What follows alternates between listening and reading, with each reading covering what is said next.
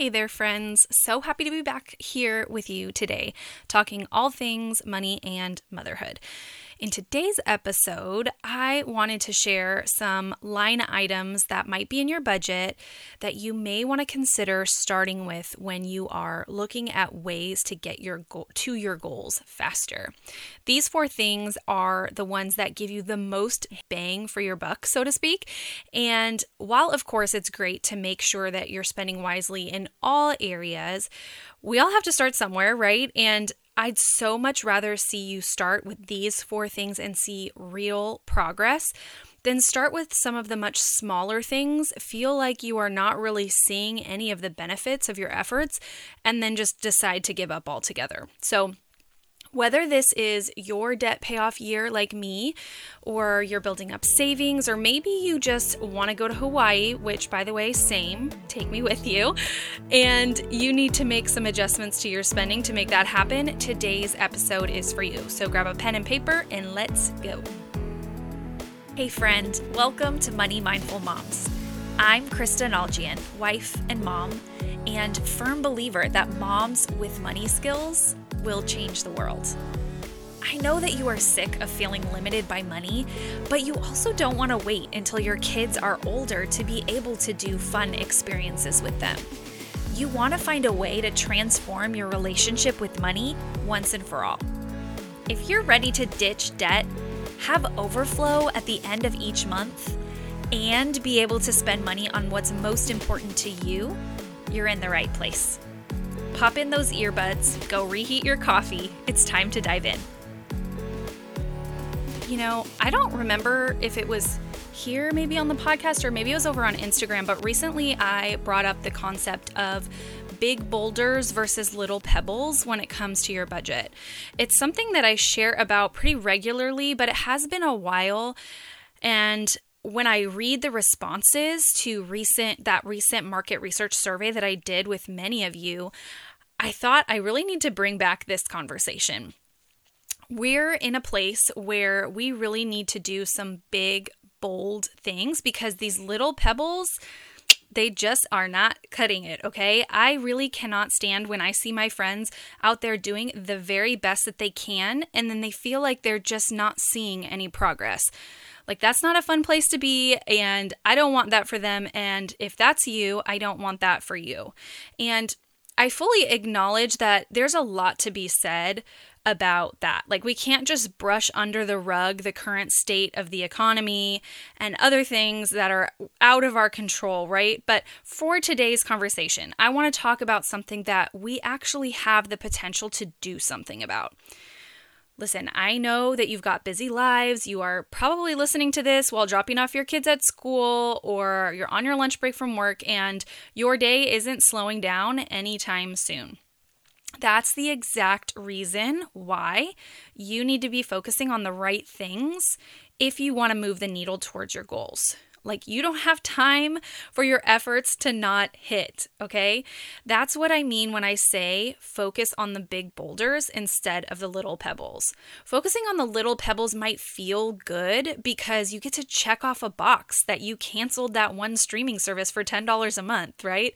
But at the end of the month, when that extra $10 really did not make a huge difference in your goal, you're gonna feel like it's not working, and that simply isn't the case. We just need to make sure sure that you're spending your precious time on the big things so that you get to see the fruit of that. So, I'm going to share four things with you that you may want to consider starting with. These are probably four line items in your budget right now that, if you went down the list and started ad- addressing each of these ones individually, would give you the biggest return on your time invested. And before I share what they are, it's totally okay if you choose not to address some of these. Like, you know your situation better than me, and you may hear one of these and go, absolutely not. Absolutely not. We are not cutting that because that's something that's at the top of our values list. And that's okay. That's totally okay. This is just a list of things to start looking at. So let's get to it. Number one, the first thing that you should take a look at is your car payment. Now, this is for sure a big boulder if you have one, especially these days. I looked it up, and the average new car payment in 2024 is $726 per month. Now, that is a good chunk of change flying out of your bank account every month that could really make a dent towards your goals if you don't have that. So, what can you do about it if you do have a car payment? You may have to have some tough conversations. The biggest one being do you really need a car? For a lot of people, the answer is 100% yes, okay? And that's fine. For the other people, it's convenient, but if you had to live without it, you could. I'm thinking of my own situation right now, okay? I'm speaking to myself. I work at home. My husband works a three minute drive from here, and my kids go to school three minutes from here. It's nice for both both of us to have cars, but if something happened and we only had one car, we could make it work. And we've actually done it before when our cars have been in the shop and we just we make it work. So, is that even a possibility? What if that was a short term solution? I'm not saying forever, but could you sell one of your cars, live with one car for a year while putting the money that you were spending on a car payment into a savings account to use to buy yourself a used car with cash?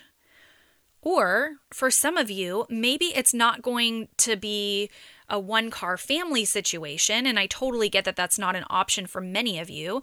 But like I mentioned, the average cost of a new car payment right now is $726, but the average cost of a used car payment right now is $533 per month, which is still a whole heck of a lot of money, but that's almost a $200 difference. So, could it be a possibility if you have a brand new car? For you to sell that brand new car and get something much cheaper that would save you a couple hundred bucks every month that can now be diverted towards your goals. $200 per month is a lot and it could really make a difference. Your car payment is a huge boulder and you don't have to just take it as a given. Number two, the second thing for you to take a look at is your food spending. This is usually a big chunk of your spending each month, so it's worth it to take a look at your spending in this area. Of course, take a look at how much you're spending on going out to eat. Even fast food doesn't feel affordable to me anymore. I don't know if you guys have noticed, but I got a Happy Meal for each of my kids. Um, and I thought it was like maybe going to be a few bucks per kid, but it was more like $6 per kid. And then you add in a couple of meals for my husband and I, and it was almost $40 for all five of us to eat fast food. But maybe you already are pretty good about making meals at home. I know we are. It's like a rare treat for us for us to go out and get food. I know there's a lot of conversation right now around grocery prices. Now, while I'm sure it's going to cost you more for the same stuff than it did a couple years ago, that doesn't mean that your grocery budget is 100% at the mercy of the economy right now and that there's just nothing that you can do to cut back. I see a lot of people right now that are talking about how expensive groceries are, and so they just kind of like throw up their hands and I don't really have a strategy and I just put whatever in my cart because everything's expensive anyways. And they think that there's just not really anything that they can do about it, but that's simply not true. Now, talking about grocery savings could be a whole episode in and of itself. I mean, it could be a whole it could be a whole course honestly so it's pos- it's impossible really for me to go into all of the ways that you can save on your groceries in just a couple of minutes but let me give you some high level things here for you to consider the first thing to consider is how often are you actually going into the store? If it's multiple times a week, that is a problem. That's a problem. Every time you walk through those doors, you are likely to go over budget because you're just going to be tempted by things. I know you think you're not, but you go to the store for a gallon of milk and you walk out with $50 worth of stuff every time. Every time. So try to stick to a once a week maximum for when you're grocery shopping. The next thing for you to look at is where are you shopping because not all stores are created equal. Some have better prices than others. Like we live down the street from one grocery store, but I know that the prices are much higher there. So once a week, I drive to the next town over to go to a much more affordable store.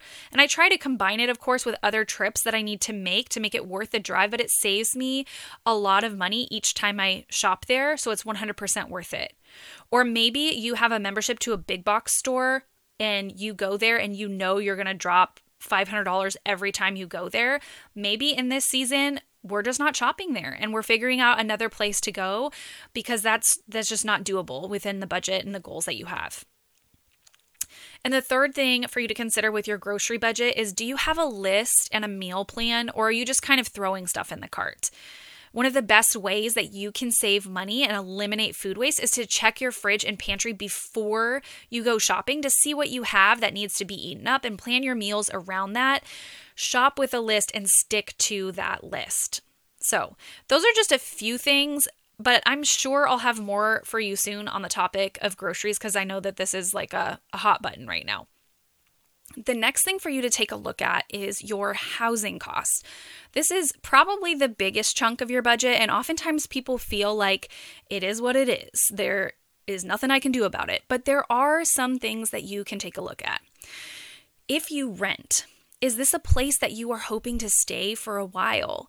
And if so, could you reach out to your landlord and negotiate maybe signing a longer lease that lowers your rent a little bit? Sometimes landlords don't want the hassle of having tenant turnover all the time, so they'd be willing to cut you a deal if you committed to staying longer. If you rent and you don't want to be there long, can you start looking now at places that would be more affordable? And don't just look at the rent itself, but what about utilities? What utilities are included in that monthly rent?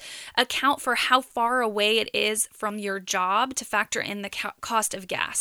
Do your due diligence now before signing another lease to see how you can get the biggest bang for your buck. Let's talk about if you own. If you own, this can be a little bit more tricky, but there are some things to look at. So, can you refinance? Now, I know this might not be the best option depending on what the current rates are whenever you're listening to this, but check to see what the rates currently are and what you could refinance for to see if it might lower your monthly payments. Is selling your home an option? Maybe not. I know for us it's not, but I'm putting out that out there as a possible solution for you to look into. One thing I will add to this conversation is I've talked to several people recently that relocated to lower cost of living areas, but in addition to their cost of living being lower, so was their income. And they didn't realize that part, okay? So was their income. So they didn't really find it to make a huge difference in how much they were able to save. So keep that in mind. Don't just assume that if you're moving, that's going to solve the problem. Make sure you do all of your research if that's the route that you want to go. Or if you own, could you take on a roommate? Again, I know this solution isn't for everyone, but it's an option that could help the right person trying to lower their housing costs each month. Years ago, when we were newly married, we had just one baby at the time. My best friend and her then boyfriend, now husband, were looking to relocate to where we lived, and they wanted to save some money to buy a house. So they rented a room from us until we until they had saved up enough money to buy a house. It helped them out because it allowed them to save and pay like less in rent than they would be paying somewhere else. And it helped us out because it was some extra money in our budget each month. So it was the right situation for us. Might not be for you, but for us it was. Just an option. Don't you guys love options? Okay, I love options. This is like a buffet that I'm giving you right now. Take what you want, leave what you want. There you go. Okay, and then number four, the last big boulder to take a look at is your income. So often we get so focused on cutting those expenses that we forget that our biggest boulder is our income. Hopefully, right? I mean, hopefully your income is higher than your expenses. And if you've cut all that you can cut, or if the options above I gave you are a hard pass, you're like, nope, don't want to do any of those things, then your option is to increase your income. This is another one that it could be a whole episode on its own. In fact, I have a couple of episodes for you to listen to. If you miss these, you can go back and listen to episodes 45, 20, and 11, where we talk about increasing your income. So here's what I will say about this though I know that it's challenging right now. You can't just walk into any place right now and get hired. So know that going in, but what connections do you already have that you could reach out to and network? Or what about just staying at your current company but looking for other positions that pay more within your company? What about starting a side business? Be smart about this one though. Some businesses cost a lot to get off of the ground. So if you're not in that position and you really just need to get your income up quickly, offering a service might be the best place to start. Babysitting, dog walking, cleaning houses, a carpool service, that kind of thing. All of those things have little to no startup costs versus starting a business like an online boutique or something like that that requires a ton of inventory to sell. If I had to pick favorites out of all four of these, I'd definitely pick increasing your income as my favorite option of all of these. Okay. It's like you say that you don't have favorites when it comes to your kid, but kids, but you're like, this one's my favorite. Okay. Number four is my favorite, increasing your income. Because I want you to be able to keep doing the things that you love. So if the weekly night out with your friends brings you joy, I don't want you to have to cut that. If you love the home that you're living in and you don't want to have to move, I want you to be able to stay there too. So let's focus on how we can get that income up to make that possible. We have a lot of emotions that can sometimes weave their way into money, but at the end of the day, money is math. It's a math equation. So even though we want to make it about a bunch of other things, we really just have to make sure that it all adds up on paper. So, hopefully, these four things gave you some ideas on where to start to make sure you can get your budget to balance. I'd love to hear where you are starting from. Take a screenshot of this episode and tag me over on Instagram at Money Mindful Moms and share with me what you're going to start with, which of these four things. It honestly makes me so happy to hear from you and hear your stories and see what you're working on. So, there you have it, four items you should focus on first if you want to get your to your goals faster. I am believing in you in your big goals that you have this year. I'll see you back here next time. If this podcast episode encouraged you, would you take just two minutes to rate and review the show? It really is the best way that you can say thank you. And while you're at it, take a screenshot of this episode and post it on Instagram, tag me in it because I would love to hear from you. It really is the best way that we can get the word out to other moms who could use some encouragement. I will see you back here real soon. Be blessed and have a powerful day.